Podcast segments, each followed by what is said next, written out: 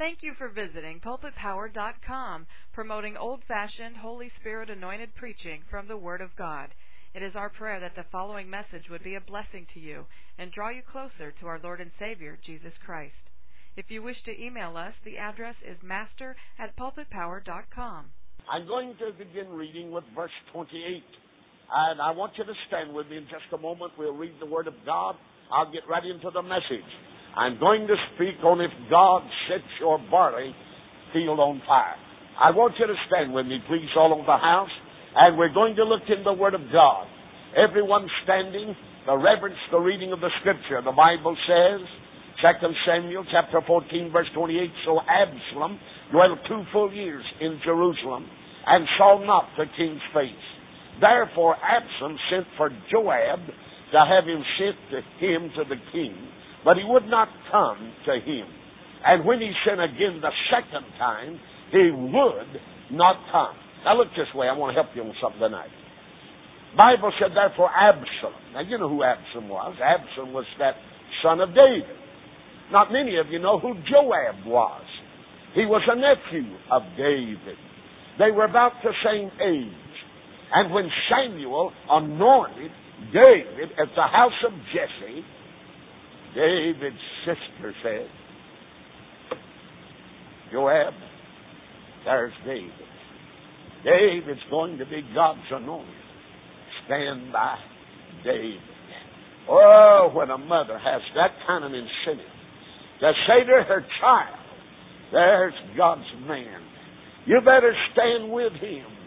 And so the mother, the sister of David, said to her son Joab, Joab, there's God's man. And so we see the two he's talking about here. One's his son, the other's his nephew. Now listen what the Bible said, beginning with verse 30. Therefore, he said unto his servants, See Joab's field, it is near mine. He hath barley there. Go and set it on fire. And Absalom's servants set it on fire. And Absalom's servants set the field on fire.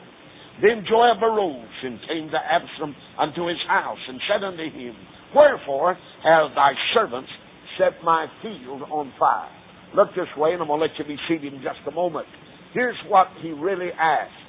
He said, Why didn't you do it? Boy, he said, that field meant more to me than anything else in this world. My barley field, he said in these words, so to speak, my barley field's my heartstring. Oh, he said, I'd walk out in the night and look over that glittering field in the sun or the moonlight. And he said, You burn it to the ground. Why or wherefore has thy servant, why did he do it? And then the king's son says, We called you once and you wouldn't come. And we called you twice and you wouldn't come. Therefore we set your barley field on fire. I want you to be seated, beloved, all over the house. We're going to pray, Father. How we thank you tonight for the privilege of being able to open up the Word of God. And Lord, we thank you that one day we did hear the call of God. I'm glad that the Lord called us. Uh, and praise God, many in this auditorium uh, and many of the thousands, uh, yea, maybe hundreds of thousands, will hear this by radio. Oh God, uh, they heard the call of God way back there. And what a blessing it is to obey the call of God. I pray that you will call some mother. Dear Lord, that you'll call some daddy. I pray that this will be the night you'll call some young person out of darkness into the marvelous light of the glorious gospel. I pray tonight, dear Lord, that, that you'll call that one that's left you in fellowship and gone astray. And Lord, they're cold and indifferent toward the things of God. I pray that we'll hear that call tonight. And all that you do will praise you because we ask it in Jesus' name. Amen and amen. Beloved, I want to speak tonight on the subject uh, if God sets your barley field on fire. Now, somebody says that's a strange type subject. I'll be first to admit that. Here's something, a field. What are you talking about, Brother Mays? A barley field that there was hard by the house of Joab. What's that got to do with spiritual things? That was the thing that uh, kept this man Joab from answering the call of David. That was the thing that kept him from coming when he was summoned to the king. Now, I don't know what's keeping you from the Lord, but something's keeping you from the call of God. I'm glad when I was a little boy, I heard God speak to me. Oh, happy day, oh, happy day. When I answered the call of God, I'm not ashamed of that old fashioned conviction that gripped my heart. I'm not ashamed that night God spoke to me as a young lad. I'm glad, brother, I heard that call. I answered that call, and God saved me. But here's another case. And the Bible says his name was Joab. Now, Joab didn't have time for the king. And many today do not have time for the King of Glory. Many people are so preoccupied and so busy here and there, they have no time to serve God. Now, I want to tell you, mister, you better take time to be holy and think off to the Lord. We don't take time to worship anymore. We don't take time to serve God anymore. Oh, when we get, forget time and when we forget things and say, Blessed Jesus, I love thee dark mind and we start to worship Him, what a blessing it becomes. But here's the case of a man that had something very precious to his life. He had a heartstring. Every night, no doubt, he'd walk out and look at that barley field and he'd say, Boys, I want you to look at the beauty of my barley field. But one day the king called him and he would not come. Joab said, Tell that king to mind his own business. I'm not coming. And then he came the second time, and the servant uh, knocked on the door and said, Joab, the king hath need of thee. He said, Go tell that king I'm not coming. When he went back, David the king said, Take a torch and go up there to Joab's house and light that barley field. And when he sees the, uh, the, the licking of the flames, and when he hears the crackling of the barley, uh, you won't have to knock anymore. Uh, he'll come running and fall down. I want to tell you, brother, when God Almighty sets your barley field on fire.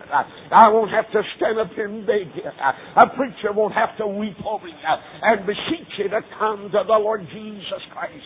But here's a picture of how God set this man's barley field on fire. But you say, I don't have a barley field. Every person in this auditorium, you have some kind of a barley field. It may be your health. It may be your wealth. It may be your, your your child. But I want to tell you, mister, every person has a barley field. And I don't want God to set your barley field on fire. But in the story of Joab, hear about his barley field. There are three keys that unlock the story of this man. First of all, the first key, we have a great call. Let me talk to you about that call. The king sent word. That's a great call. I want to tell you a greater call than that. When the King of Heaven arranges your number, mister, when God begins to deal with you, when God begins to convict you, you better give heed to the call of God Almighty. Oh, when a man insults the Lord, when a man ignores that call, mister, he's in trouble. But when you say, Lord, speak to me again, you remember little Samuel? Samuel went over to see an old backslidden priest, and he went to bed. When that little boy got in that bed and covered up his head, uh, the Lord said, Samuel, Samuel. He jumped up and ran into Eli and said, Did you call me? Uh, Eli said, No, son, go get back in the bed. Uh, that little boy went barefooted, uh, fell in the bed, covered up his head, uh, and the Lord said, Samuel, Samuel. He jumped out of bed and ran in there and said, Eli, did you call me? He said, No, son. Go get back in bed. And the next time you hear that voice, just say, Thy servant thing. That little old boy got back in bed. I don't believe he could wait. He kept saying, Lord, hurry up. I'm ready to hear your call. I'm ready to answer your call. And brother, God spoke to him again. And oh, happy day when God speaks to you and you say, Lord, speak to me again. When God convicts you and when God speaks to you. But notice the word call. And before I do that, let me say something. I would think it would be an honor if I'd leave here tonight after the television program and I'd go to the motel and they'd say Ronald Reagan wants to speak to you. I'd say, uh, Mr. President, it's good to hear from you. You'd say that would be an honor. It sure would. But I'll tell you a bigger honor than that. Every once in a while, the Holy Ghost rings my telephone. I pick up that receiver, and God says, Mays, I want to have a little talk with you. Brother, when God calls, you better pick up the phone. And so we have the great call. Somebody said, Preacher, what is it? Oh, About it's so great. God is the one that does the calling. But because of time, I'm going to give you four ways that God primarily, paramountly calls men. I want to give you four paramount ways that God speaks to men today. First, He calls men through preaching. That's why we need some old fashioned uh, hellfire damnation preaching. I believe this country, brother, uh, needs some old fashioned dynamite in the woods uh, and shell in the country. We need some preaching in this day in which we live. Preaching that'll stir people and preaching that'll cause a man to cry out, Men and brethren, what must I do to be saved? First Corinthians 1 says, God hath chosen the foolishness of preaching to save those that believe. My Bible said in those days, uh, King John the Baptist preaching. My Bible says when Paul uh, was talking to that young preacher, he said, Son, the time of my departure shall end. I'm about ready to leave the scene of action. But he looked down and said, Son, preach the word. The instant in season and out of season. Thank God for preaching of the word. Nothing will do your heart good like preaching. Oh, I love that preaching. I used to have a fellow in my church, and he loved preaching. He'd sit on the front row, uh, and he's the only fellow I've ever seen that eat it while you'd preach. Uh, he'd sit there, and while I was preaching, he'd say, That's good. And boy, I'd just keep on preaching. Uh, and after a while, he'd scoot off nearly the bench and look up and say, Give me another bite. Praise God. That's good. Now, if you don't believe you can preach in that kind of atmosphere, oh, when people are, just chunking it in and enjoying the blessing, brother, a preacher can preach. A quartet can sing. A choir can sing. When people are eating the Word of God. But boy, when you see people looking for watches, yawning all over the place, Mister, let me take by with that. I remember every night he came from Georgia Tech and sat on the front row on the aisle, that yellow pad. But Saturday night I said to Fred C. Naples, Fred, what are we going to sing for the invitation? And old Fred said, just as I am without one plea. O Lamb of God, I come. And when that great congregation stood, that old boy from Georgia Tech threw that yellow notebook just as high in the air as he could and screamed, I gotta get saved. I said, Praise God. I'm glad the preaching of the Word of God convicted him. You know what he said when he testified after he got saved? He said, I'd go back to the dormitory every night, and when I'd cut off the lights, I'd see that old preacher standing over my bed, and I'm taking that finger and sticking it right of my nose. He said, Boy, that preaching I couldn't get away from. Let me say to you, beloved, God calls through preaching. Secondly, God calls through praying loved ones. Aren't you glad somebody prayed for you? I'm glad somebody prayed for me. What a blessing it is to pray. Well, to pray for loved ones to be saved. I tell you, when we say, God, I'll not let you go till you save my loved one. Brother Business is going to pick up. And what a privilege it is to pray for lost people. I wonder if you prayed for that lost neighbor. Wonder if you prayed for that lost child. That we need to pray. God calls through praying loved ones. Let me show something. And I, of course, I don't think you know what this means, so I won't even hardly mention it. Calvinism and Arminianism and and and uh, some of you may not know what five point Calvinism is.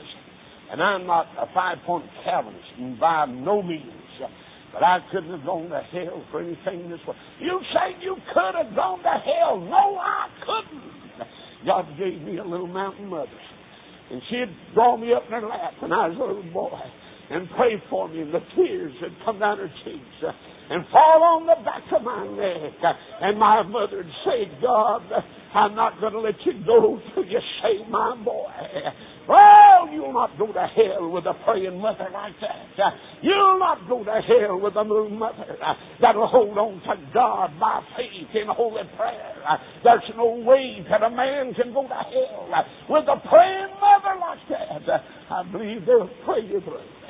Glory to God. I'm feeling pretty good. Hallelujah. Oh, you say, preacher, how does God call to praying loved ones?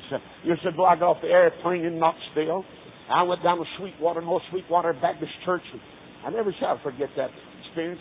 We went to a little home to eat, and this couple said, Preacher, we have only one boy. He's a drunk. He's in the army down in Texas. I prayed for two years since I found out he was coming that he'd come and be saved this week. And oh, that little mother, we sat down with her husband and the dear pastor at that little table in that little home in Sweetwater, Tennessee. And when the preacher said, Do you want me to pray? She said, No, I want to pray. And she tried to, and she said, I can't. She said, Let my husband pray. Said, We don't have but one boy, and his name's Leroy. And Leroy is an alcoholic, and he's a drunk, and he needs to be saved. I never will forget the husband. And then finally, the pastor tried to pray. And when he got through, tears were flowing. That little mother fell down by that table and said, Y'all eat. While you eat, I'm going to pray for Leroy. I'm going to pray that God's great arm will reach all the way out to Texas, that army camp, and get a hold of old Leroy and save Leroy. And brother, I went to church that night all stirred up. Brother Kenneth, I preached that night like I never preached before. And when I got through, guess who came to the altar? That little mother came running down, fell on the altar, and said, God, save Leroy. The next night, that little mother came running down the aisle. The next night, the next night, until Saturday night. And she was down in the altar praying, and I got, I was giving the invitation, and I looked up in the foyer of the church. and The door opened back there at the foyer, and an old boy standing there with a techie uniform on, with his hair down in his eyes, and a little techie army cap in his hand, came running down that aisle and fell in the altar and said, Oh God, it's me, save me. And when he said it's me, that little mother said, Lord, that's Leroy. Praise God. And she jumped up, ran over there and grabbed him around the neck. I want to tell you, we had a shouting time. Oh, you say why? Because God calls to pray loved ones. God calls to preach. Thirdly, God calls through the precious Holy Spirit. I'm glad Jesus said it's expedient for you that I go away. For if I go not away, the Comforter will not come. But if I go away, I'll send another. And when he is come, he'll convict you of sin, of righteousness, oh, and judgment. And the Holy Spirit has to do the conviction. But oh, happy day Boy, when he gets hold of you, he begins to convict you of your sin. And he holds the judgment of God up in front of you. And he holds sin up in front of you. And he holds the world up in front of you. I want to tell you, mister, it won't look too good anymore. And you say, preacher, what happens? He draws. No man can come to the Father except the Spirit draws him. But He's drawing some of you right now. Thank God He's talking to some of you right now. And what a blessing it is when the Spirit of God draws people. God calls through the precious Holy Spirit. Years ago, I was in Brightwood Baptist Church in Greensboro. Brother Kenneth knows the church. I was there in the old church, not the big new one out on the highway, the old ones when I, I, I was at this particular time. And they had a fellow in that church, and he led singing. His name was Ham. Boy, that's good. That's the best part of the a pig. Say amen right there. And he, he'd lead singing, and I, uh, every night I'd say to Brother Ham, Brother Ham, what are we going to sing? He'd say, uh, Just as I am or something. And old Brother Ham would lead us in song. Boy, there's a little young fella back there every night. He'd stand up and just tremble. He'd hold on the back of that bench, and the tears would stream down his cheeks. And on Friday night, he shot out of that church and went home. I didn't know where he'd gone. About 2.30 that morning, I was in the Holiday Inn on 29. They'd let me have a car. I'd park it in front of the motel room. My phone rang about 2.30, and I said, hello? And a man said, and was coughing. I just put my hand over the phone. I knew what was wrong. It was that fellow that ran out under Holy Ghost conviction. You know what I said? I said, choke him good. choke him good. praise God. He ought to got saved here tonight. choke him good. And praise God. I want to tell you something, mister. We had a, and he finally said, uh, Brother Mays, I'm the fellow that ran out of the church. He said, I'm dying and he started coughing again. I put my hand over his receiver and I said, choke him good, uh, soak him good in old fashioned Holy Ghost conviction. Uh, I'll tell you, you won't have to pull those kind down the aisle. Uh, bless God, you won't have to twist their arm. I'm glad when God gets a hold of you and spiritual conviction really comes to you, you'll be glad to come to Jesus. And I'll tell you that, that boy said, Brother Mays, I want to get saved. I said, You can get saved tomorrow night. Oh, he said, I can't wait. Lord God, I might go to hell. He started coughing. I just put my hand over the phone and said, Choke him good, choke him good, choke him good. And then, brother, I said, What do you want? He said, Would you meet me at Brightwood Church? I said, Yes, sir. I said, I'll meet you at Brightwood Baptist Church. I got over there before he did. It's about three, a little after. He pulled up and he got out of his car and he's just a coughing young fellow, maybe 19 or 20 year old, fine looking young man and he came across the lawn there to church. I was staying up there at the door, he said, Preacher, do I have to go inside the church? I believe I'm going to die. And he started coughing. I just said, God, really let him think he's going to die. And then he looked up and he said, Can I get saved right here? I said, You sure can. He fell right down on his knees. I fell across him and put my arm around him. That boy called on God and Jesus for salvation. And when he got saved, he jumped up and said, Ah! And I said, What you eyeing about? He said, I'm not coughing anymore. What happened? I said, You got some Holy Ghost cough syrup right down there. Hallelujah. I said, God Almighty saved you. I'm glad for the call of the precious Holy Spirit. Now, notice something else quickly. God calls to providence. That means everyday happenings, a hospital visit. Well, that means a time uh, when something goes wrong in life. And then you wake up and say, God, why did I have to come to this place? Uh, why did I have to get in this condition uh, before I turn my life over to you? Uh, Brother Jim, I'm glad I didn't wait till I was old and sick.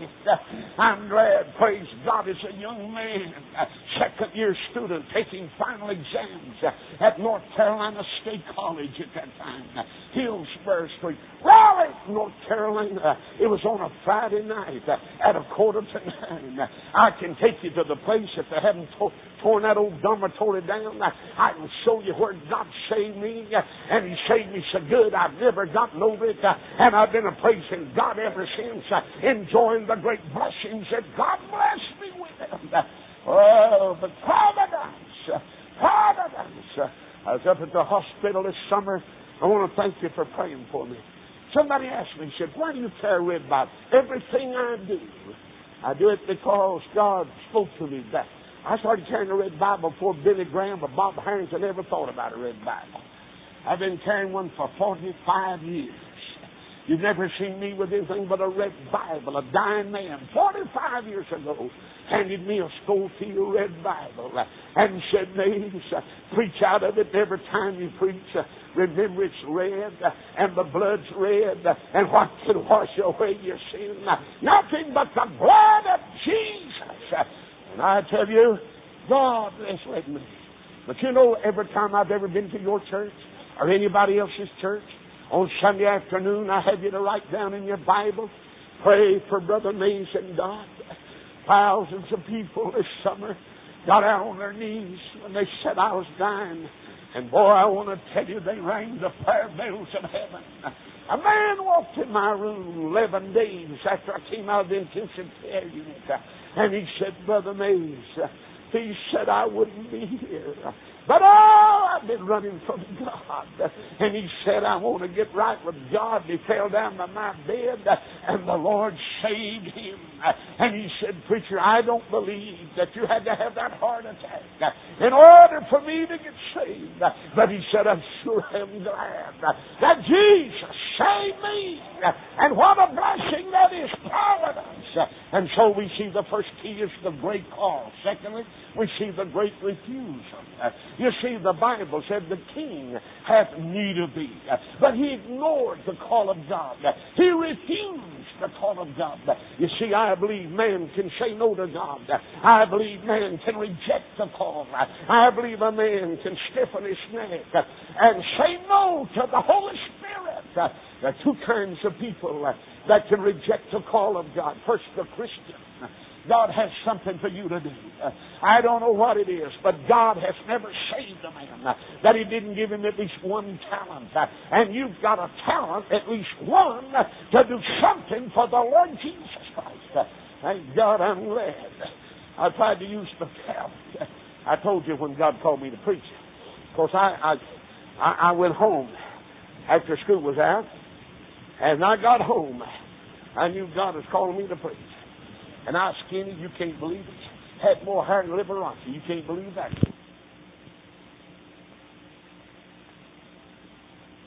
God is calling me to preach. And I was skinny, you can't believe it. Had more hair than Liberace, you can't believe that, can? But I want to tell you something. Boy, I, I got to, I got so I couldn't sleep at night. And God was telling me to preach. And I said, Lord, I don't look like a preacher and I don't sound like a preacher.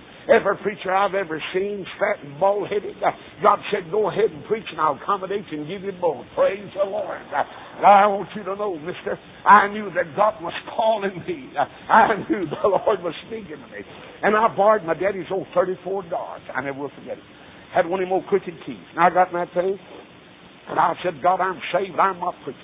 And I drove up to a little old church where later I felt revival. Upward Baptist Church just out of Hendersonville. I went out there to Upward Baptist Church and I pulled up that little church and I said, God, we're going to settle this thing now. Now we're going to settle it. I said, Mother's been everything but a preacher in the Baptist Church. She taught the BYPU and the XYZs. I mean, she taught everything there was to teach. And I said, Daddy, he's been everything but a preacher. And Lord, I'll do anything, but I can't preach. That settles it right now. And as I reached over to cut that old Dodge key on. I saw a cemetery. I forgot I pulled up between the cemetery and the church. And did you know every tombstone winks at me and stuff his tongue out? And I said, Lord, have mercy, excuse me. I'll go to preaching. And the best sermon I ever preached in my life uh, was going back home. I preached to that old Dodge stern wheel. I want you to know God uh, spoke to that stern wheel. I wished I had that sermon. The greatest burden lifted from my shoulders. And I said, Lord, I'll try. If you'll help me, God, I'll try. If you'll touch me, God, I'll try. And no man can preach without the touch of God upon him. No man can do that. But did you know Christians can say no to God? Jonah, my Bible says, listen to what the book says. And the word of God came unto Jonah and said, Go down to Nineveh. And he said, No, I'm not. I'm going to go to Tarshish. And he bought his ticket at Joppa to go to Tarshish. And Mr. He said no to God. Later on, he was sorry after the fish ride that he said no to God. Moses tried to excuse himself by the burning bush when God said, Moses, I've come down to lead my people out. I want you to tell them that we're leaving Egypt and we're getting over into Canaan, the land of promise, the land of glory for my people here on earth. And Moses said, but, but, but, but, but Lord, and God said, quit that stuttering Bless God, you're going to go and tell my people. And you know, Moses got all excited and started stuttering. And he said, Lord, if they ask me who sent me, what shall I say? He said, tell them the I am of the I am sent. And he said, Lord, who'll go with me? He said, tell them, I'll go with thee. I'll be with thee. And Jesus said, Lo, I am with thee always now, a little girl came up the first of the week and asked me to tell it. So I'm going to tell it. Listen. I remember one time, you know, my wife, Dot, and You know, and I don't, Kenneth knows my son uh, uh, that's a preacher there in the left. But listen, I remember one time I came in, I had to go to the post office in Atlanta. You have to go downtown, down the Peachtree Street. And uh, I, I always hated to go downtown in Atlanta. I live kind of out, used to live in the country. But the country's moved out, the city's moved out to the country where I live now. But I, I never will forget that day. I went in and my wife was typing. I said, Dot, I want you to go with me down to the mail. Get some mail. Oh, she said, Mays, I've got so much to do. You just go by yourself. And I said, well, bless the Lord. Just keep on talking if you don't want to go with me. I said, bless God, I'll go across the hall and get my boy, Nolan. I went over there and Nolan was picking out songs, see. He was selecting some songs for the quartet and, and for the choir. I said, Nolan, would you like to ride down with me to pick up the mail? He said, Daddy, why don't you go alone? And boy, that really wounded me. And I started out to my car, and I've got good neighbors. Brother Kenneth knows. I've got good neighbors.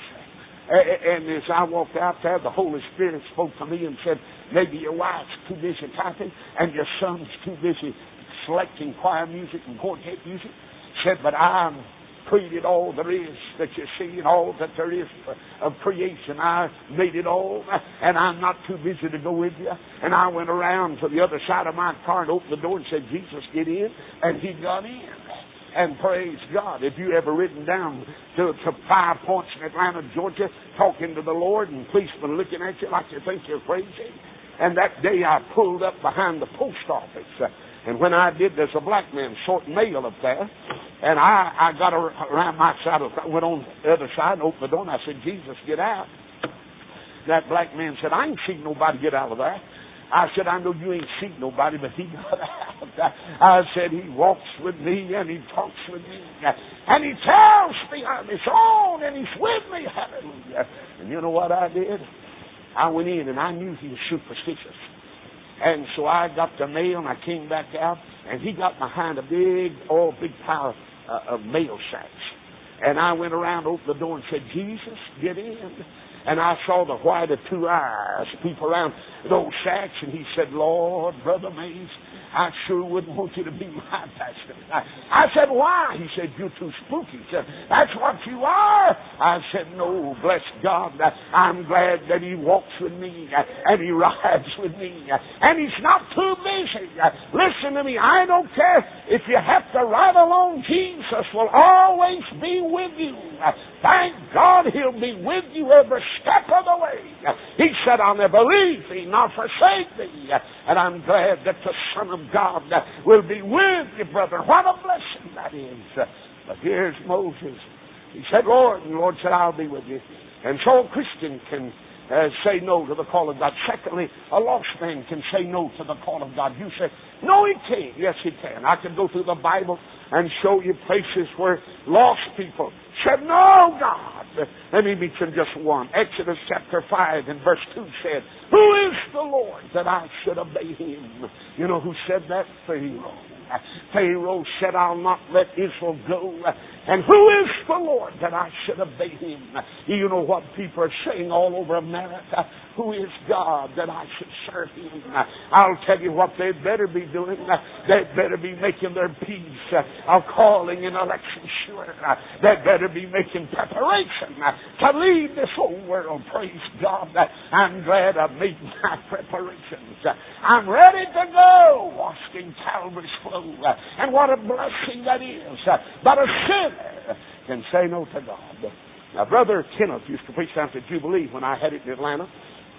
And he, he remembers, I'd say to Carl Smithwick, who was the warden, the big penitentiary there, every year, I'd say, Carl, stand up over here. God bless you, we're glad you're here. Well, Carl Smithwick was one of the best friends I've ever had. And Carl Smithwick, for 32 years, was warden over there. And I'd go over and preach to those prisoners. Boy, I'd go over there and we'd have the awfulest time you ever seen. I remember one Sunday morning I was over and I said, now, Carl, I got to get out of here early. He said, Well, you know, you're supposed to be out of here but 10 minutes to 9 anyway. And I got to, well, I got up there and my boy came down this quartet and I said, Nolan, get your quartet back there and get on your knees. I said, These prisoners can tell when God's on you. I said, some of these old cold Baptist churches around town, they don't know the difference where God's around and what God isn't. I said, but you go back there, those prisoners, they're hard, and they know And he went back there and came back, and he and he got up and started singing. And he said, here's the last song Dad'll come to preach. And when he said that, and when he finished singing, an old boy raised his hand back there and said, Mr. Jackson, would you sing farther along? We'll know more about it. And he said, Sure, I'll sing a, we'll sing a stanza for you. And they sang a stanza. And boy, that got me stirred up. And I got to preaching and got to crying. For every man there was some mother's darling, some wife's husband, some little girl's daddy. God got to showing me there were precious souls. And I got stirred and I got to preaching. And I went past 10 minutes to 9. I went to 5 minutes after 9. I looked at my watch and said, Oh, oh, I tell you, I preached too long. One fellow over here raised his hand and said, Keep on preaching. We ain't going nowhere. Praise God. And brother, I kept on preaching. I remember one day I came down, Doc said to me, Carl's got somebody that he needs for you to see. I went over there to the penitentiary. Carl said, Go back here with me to the padded cells. Go back here to isolation. I went back there and there's a man, 52 year old man. He had a little white up here in his temples. And, and Carl said, You know who this is, fella? And that man said, No, I don't know who it is. And Carl said, This is Brother Mays. You hear him on the big gun here in Atlanta every day. The man said, Yeah, I've heard you. Said, I, Mr. Jackson, he said, I killed those two women. He said, I want you to know I killed them because I was running from God. And years ago, I said, God, I'll not yield to your call. And he said, for 32 years, I've been running from God. I said, how old are you? He said, 52 years old. He said, when I was 20 years old, I was holding my sick baby in my arms from Smyrna, Georgia. My wife was on the phone calling the doctor. My sister was standing there, but me and he said as I looked at that baby, that baby died. But before that baby died, it seemed that baby called me from heaven and said it's time to repent. He said, I reached over Brother Mays and gave that baby to my sister, ran out the front porch, off the front porch. My wife threw the phone down, ran, said, Where you going? He said, I'm running from God. But he said, I was 20 then. I'm 52 now. For 32 years, I've run from God. But I'm ready now, preacher, to call on Him and ask God to save me. He said, You tell people wherever you go that a sinner can say no to God. And when he does, he's in trouble. I said, Yes, sir. A lost man can say no to God. But let me mention the last thing because of time. Listen to me. Not only have the great call, not only have the great refusal, but we have the great price. There's a price to be paid when a man ignores the call of heaven. There's a price that a man's going to pay if he runs from God. Every man in this Bible that ignored God's call, listen to me, he had to pay the price. Every person that ran from God had to pay the price. Now, when the call of God comes to you, nothing but receiving that call and saying, Lord, speak, like little Samuel said, will ease your weary soul and will save you because the Bible said with the heart man believeth and with the mouth confession is made of the salvation. And until you come to call upon the name of the Lord, let me tell you, you're in trouble and you're in danger and you're going to pay a price for the Bible said the way of the transgressor is hard. I could stand here and talk to you for another hour and a half and tell you about young girls and young boys, old men and old women that have paid great prices for the things they committed and the things that they did to their God. Mister, you'll not always be able to insult the Lord. You'll not always be able to ignore the Lord. You'll not always be able to say, God, I'll do as I please. I don't have time for you and your grace and your mercy and your love. It's terrible. I remember how he knocked at my door. And praise God, I opened that door and Jesus came in. And I've never regretted a night, a day that I've lived for the Lord Jesus. And mister, you'll not regret a day that you've lived. I had, I've, I've signed thousands of Bibles. But I never let but one man sign my Bible. I went to see him the other day. I knelt over his bed in Lynchburg, Virginia. He's in the hospital. I said, Brother Aker, how old are you? He looked up and said, I'm 115 years old. Said, I'm preaching every other week, having the best time I've ever. I said, How long you been saved, Brother Aker? He said, Brother Mays, I've been saved 92 years. Said, I've been preaching 90 years of my life. I said, Are you glad you heard God when you was a young boy? Oh, he said, Preacher, I'm glad. And I heard the voice of God. He said, I was a school teacher. And I knew God was calling me, and he said, I was teaching school. And as a young 25 year old man, he said, God called me. And he said, I heard that call. And I've been preaching for 90 years. And he said, I want to preach at least five more. I said, Praise God, I want at least five more years uh, to tell the story of the Lord Jesus Christ. And he gave me a dollar. And he said, Brother Mays, I don't have much money, but I hear you on the radio. And I know your bills are thousands of dollars. And he gave me a dollar. To him, it was so big. And I said, Would you sign? I wouldn't spend that, bless God, if I had the thumb back to Atlanta, Georgia. You know that. Oh, I get that dollar out and I say, Praise God.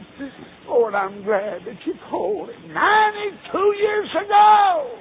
And thank God he got saved. And then two years later, he started preaching. And he's never, never wanted to turn back. He said, Preacher, I've never wanted to turn back. He said, I've been discouraged. But there's nothing to turn back to. He said, I've had heartaches and disappointments in my family, but said, Praise the Lord. I want to go on. He said, I can almost see the goal line now. And he'd tap those little hands, and a nurse came up and she said, I came on today. And I want to see the oldest man that's ever been in this hospital. He said, Lady, I want you to look at me. But said, I want to tell you something. If you want to see me after I leave here, you've got to be saved because I'm going to a city where that the saints will be young forever and where we'll live forever. And I took his hand and had prayer with Brother Aker there in the hospital. And he said, Preacher, he said, I heard you preach on when God set your body fields on fire. He said, I'll never forget what you said when that servant knocked on Joab's door and, and said, Joab, the king wants to see you now. And said he didn't come, so the king set his barley field on fire. Then Joab ran and fell down at the king's feet and said, Why? Why did you set that barley field on fire? He said, I called you, you wouldn't come. I preached this sermon 29 years ago. And I preach the one tomorrow night. I think Brother Kenneth told me, he said, the one you're preaching tomorrow night, I heard you preach it, Brother Mays, 25 years ago. I preached this maybe 30 years ago. And before I left the house, my little baby boy, he's four years old, he came to me and said, Daddy, I heard you praying, and you said you're going to preach on God's barter people. And I don't want the Lord to burn your barter and I reached down and picked that little boy up and held him and said, Son, you're my Barnafield. I don't want to have that Barnafield burned. Old Brother Aker said, I heard you tell that. But he said, I heard you tell about Brother Roy. I said, Yes, 29 years ago. I went down near Augusta, Georgia, in the South Carolina Valley, put up a big tent. One of my best friends came up to me that had gotten out of fellowship. He said he'd quit the church and he'd quit God. And I said, Lord, you can't. I said, you know, you've got a little boy there, four years old. And that little boy said, that's your field, Roy. You heard me preach on that. And I said, your wife can't have another child. Please, Roy, come back to God. He said, no, they made me mad down in that Sunday school class, that church, and I'm not coming back to church. But oh, I was in I was in Dayton, Ohio. Six months later, my phone rang in that motel, and I picked it up, and they said just a moment for Clearwater, South Carolina. I didn't know who it was, just out of Augusta calling me. And I heard a man at the funeral home say, Mays, this is Roy. He said, God set my body on fire a while ago. And he said, Mays, God took a little Sonny on to heaven. And boy, I said, Roy, I'm in a meeting here in Dayton, Ohio. I said, Roy, I said, let me ask you something. How did it happen? He said, I was sitting on the porch and he came up and he's playing with this little ball in the yard and asked me to come out. And I said, no, I got to go to work now. I'm tired. And he said, I was reading Augusta Chronicle and then I heard him crying and I pulled the paper down and said, why are you crying, son? He, he said, Daddy, I don't care whether you ever come out and play ball with me or not.